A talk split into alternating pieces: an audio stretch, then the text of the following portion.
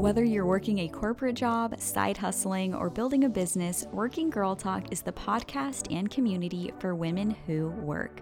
I'm your host, Abby Zufelt, and I'm here to help you feel confident walking into the workday and to help you get excited about your career. Now, let's talk.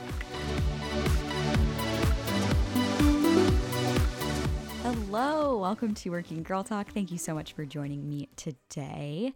Today's episode is a little different. This is a little Abby food for thought. So we're just going to get straight to it and it kind of leans on some news stories here. So we get a little bit of news today, a little bit of food for thought. So earlier this week on the Working Girl Talk Instagram account, I shared a post from Business Insider basically saying that employees according to a study, employees prefer flexibility over a 30K raise. And I'll talk a little bit more about all of that in the sourcing, but I ended up posting that to the story and got a ton of reactions. And I even put a poll on there saying, Would you take a 30K raise and say goodbye to work from home? Or I love work from home, keep the money. And it was very interesting. So that kind of sparked this whole idea for this episode and some recent articles I've stumbled, stumbled upon and some listeners and friends have sent to me. So it kind of turned into this whole big thing on the future of work, how our mindsets are shifting in the workplace and how employers are adapting to that and just how much of an effect 2020 and the pandemic and all of these things had on us as like the workforce. So buckle up, we're going to go on a journey today and I hope you enjoy it referencing that Instagram post, and I'll link it from Business Insider, they said, quote, a study from professional network app Blind shows employees prefer flexibility over a 30K raise. Flexibility work leads to few, fewer missed days, less turnover, and improves career longevity. I don't know the exact details of the polling, I don't know who was polled, how it was phrased, and the sample size here. So I am going to put that disclaimer. Like, I do not know any of that. And even some of the comments were like, I don't know if this is a fair representation. I don't know who they polled. They didn't say. So again, not sure on that. And honestly, Business Insider had this as like a premium article. So I couldn't even read the whole thing. So we're just going off of this Instagram post here. But all of that to say, we don't really even need that information because we're just kind of talking about the mindset of that. So even if you asked two people that and one person said, they'd rather work from home than get a 30k raise and the other person didn't like already like we're kind of just having this mindset shift like this conversation so when i pulled you about it so i put this on the instagram story for working girl talk i saw that the poll said 62% of you said you would bye work from home, take the raise. 38% of you said, keep your money, I'm working from home. I think that's just interesting. And again, my sample size is more of you would take the raise, but I bet that number would have even been more drastic. Like more people would have said the raise one if this whole work from home phase, 2020, the pandemic hadn't happened. I feel like that's still a pretty big percent of people like turning down a large amount of money. And I had to even think about what I would do myself. And it's funny that I even had to do that because I feel like back in the day, or maybe even like when I was just starting out in my career, it's like, yeah, I'll take a 30K raise without a thought in the world. And that's totally okay. But it, was interesting to find myself like really thinking about that. I was like, what would I pick? Like I was really struggling and I ended up picking the option that said I would just keep work from home. And again, I know there's a lot of factors at play here. This is kind of just a fun scenario. Most people did pick the raise option. So, not saying that's bad at all. I think that is a great option. But I think the whole mindset thing is just interesting because the chances are, if you did do the poll, you probably had to take a second to think about it too, which I think us even kind of thinking that and considering that work from home option, us even thinking that is already this mind shift, this mindset shift that's happening. So ultimately, I did lean toward having that option to just work from home.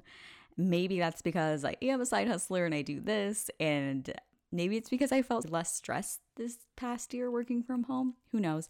But I did get a few responses from you, which kind of inspired this as well. So, one of the responses I got said, I probably would just take the money buy a house and then within a year or two find a new job that's work from home. And I honestly would probably change my answer to that. That is a great idea. But again, still that mindset of eventually I want that flexible work option, which is what I'm trying to get at. I think our mindsets are shifting a little bit here because eventually you would want that. Like it's okay, like we'll we'll do full time in office, 30k extra, that's awesome. But eventually I do want that flexible work option. And one of my questions was again, where did this question even come from? Like I don't know the full circumstances of this study. I don't I've never actually even heard of the professional network at Blind, the Business Insider, they did the study. So again, we don't have all the details, but I was just like, wonder where this question even came from. Like, did this actually happen to a company? Was this just that company like putting an idea out there and getting feedback? They just wanted to measure it. Not sure all the specifics or where it originated, but I think I was just thinking about it would a company really ever offer that amount to make you not work from home? I'm not sure, but I could definitely see it as a possibility. Maybe not that amount, a 30K raise is huge, but there are a lot of companies that don't necessarily like the work from home model. I say that knowing that there are definitely industries and companies that can't even do a work from home model, like factories, laboratories, a lot of the medical field industries like pharmacies or if you're a surgeon like you can't do that stuff from home. So some jobs are only able to be done on site. Nothing wrong with that. And this scope that we're talking about are the ones that can potentially be done remotely. But it is interesting that even after all that proof of the work that can be done wherever you want basically after this year we've had that some institutions are really holding on to that.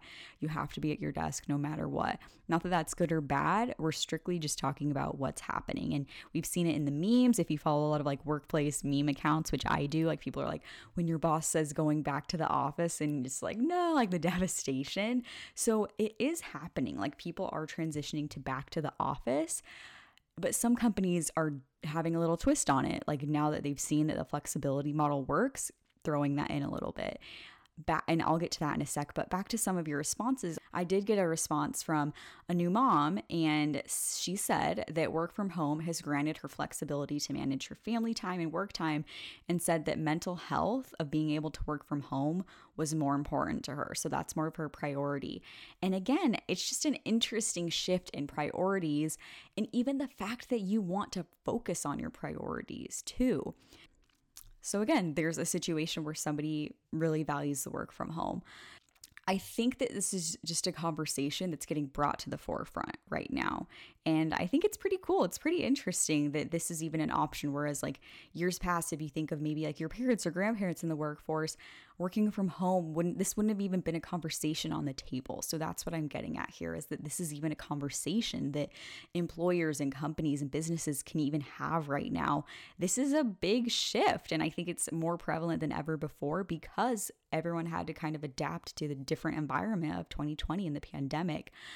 All of that to say, work from home definitely has its drawbacks too. So that's why I think companies are trying to find a happy medium. So the Atlantic did report work from homers, so people that work from home, have been working longer hours and more weekends than before the pandemic and are likely to report loneliness, depression, anxiety than people working in person. According to Gallup. The Atlantic also went on to say at the end of April, nearly 66% of respondents to a morning consult poll said they wanted to return to the office as soon as possible half of remote workers even miss their commute. So that's from the Atlantic. And again, that's kind of that other side of this. Like there are a lot of people that weren't really huge fans of work from home all the time. The Atlantic went on to say in the same morning consult poll, 84% of respondents said they enjoyed remote work. So, with anything, there's lots of opinions. I think you can enjoy something, but also get sick of it if it's too much, maybe. And the name of that article by The Atlantic is actually called There's a Perfect Number of Days to Work from Home. And it's two. So I think they're kind of like from all of their research and what they've looked into is kind of like, hey, we need this happy medium here. All of this to say, priorities are definitely shifting. Long term goals are shifting for employees, and workplaces are taking notice. Some of these companies are adapting, like throughout all of last year, I was reporting on different models that people were using, like Twitter and Salesforce, a lot of people going remote. And even now, Google, which I talked about in an episode a few weeks back, is instituting a policy where you are two days in office and then three days wherever you work best. I think that's it's either three days in office or two days in office. It's either way, it's like a, it's definitely an adaptive model like that. And I liked that they specifically did say wherever you work best. And because that's the thing, this model does go both ways. Full time in office isn't that flexible, but full time at home can have its negatives. So I think that's really what this conversation is going to turn into. Like, what's that happy medium? What's that balance? And it really seems to me that people don't mind going to the office. I mean, that's work. A lot of that's expected, but want to have that flexibility because now you know that you can get your job done from home if you have a job that is able to be done remotely. I've heard a lot of people that I know personally, not pushing back in a negative way, but just kind of like asking questions and really brainstorming with their bosses and management on, hey, is there a way we can come to like a compromise here? Like, why do you want me in the office every single day if I've kind of proven myself? So those conversations are definitely happening.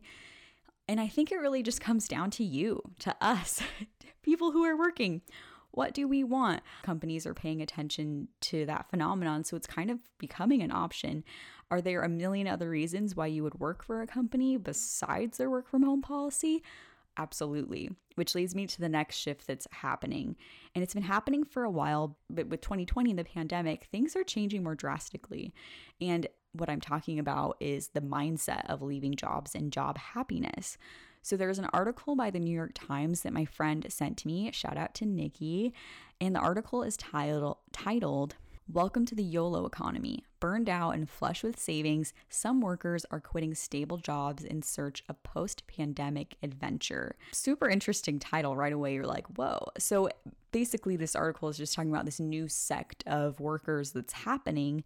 And the quote unquote, the New York Times says, for a growing number of people with financial cushions and in demand skills, the dread and anxiety of the past year are giving way to a new kind of professional fearlessness.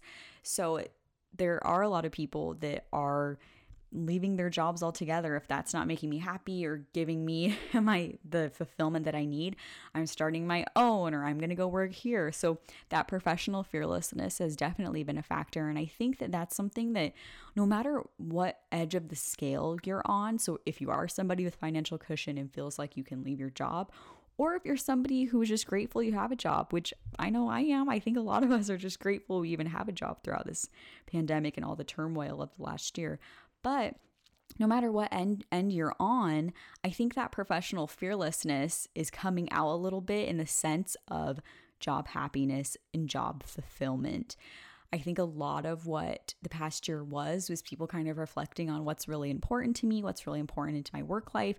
We got thrust into a whole different work routine and a whole different life routine what are the parts that I really enjoyed and what are the parts that I want to leave behind. So, if anything, I think it just made people more aware of that. Millennials have definitely been a big age group of like, I really want to work for a company that has like that fulfillment, that mission, rather than like just a job. That money factor is always super important, but there's a lot of other things that can be important when assessing a job too. And I think that especially after what's happened over the last year, people are focusing on all of the areas how a job can be beneficial to their life in more ways than ever before. And personally, I think the future of work after what we've gone through over the past year and a half is people are like putting their own priorities and wants before their workplace wants in a way. And let me explain that a little bit. So, yes, there will always be late nights, long days, emergency calls, and things like that. But I mean that in the sense of jobs people are even applying to and reassessing their workplace while they're even there. So, I think 2020 opened people's eyes a little bit to how they want to spend their time. And if they started new hobbies and they don't want to give that up, maybe that work from home option so they can cut on out that commute time is more important to them. So I think those priorities are just shifting and really that focus on workplace happiness. And I think they just want to create a life where both can exist. More focus on health, happiness, and wealth for sure. And companies are trying to keep up with that. And we've already seen that. This shift of like really what's important to me and kind of like these self reflections on like what I want my career to look like. This has also made me think that some of the gimmicks, for lack of a better word, that made certain companies cool air quotes, will be less important going forward. That's awesome you have an ice cream machine. Do you offer flexible work options? Or that's great that there's a foosball table. Do you offer a 401k? If we worked a year or more without those in office items or those like wow factors and found more peace just by working from home, I don't think you need to have all those to be a great place to work. So that is just my like little prediction that I think some of those things that were cool for that era may still be there, but there will be less of a focus and people will be really trying to focus on like what is actually going to bring my employees like fulfillment. All of that to say, I think that work from home is definitely going to be a topic that we're going to see a lot of over this year and even like just time going forward. I think that's going to be a huge conversation with workplaces. And it's just interesting to see that that's even an option on the table now. And I know that a lot of my friends, they're, they have companies where the the business sold that office and everyone just works from remote now forever or now they're offering flexible options. So really it's kind of made the potential employee or the employee a little more like selective in the sense that that's something you can even look at now. Like uh, that's how you can base what job offer you're going to take or where you apply. And it, the second one would be that job happiness factor, that fulfillment factor. I think there will definitely be more of a focus on that and companies are already shifting that way to try to get employees and talent to come to them. But I think that's definitely going to be a big factor as well. And I will link every article I mentioned today in the show notes so you can check them out. I definitely recommend reading them. They're really good food for thought. And it's just really interesting to think about how mindsets are shifting. And even if you don't identify with any of them, it's just in- interesting to hear how other groups or other people are shifting. And there's some food for thought on your Friday. The whole goal of this episode was to make you aware of some of the shifts happening in the workplace and to look ahead to even more coming.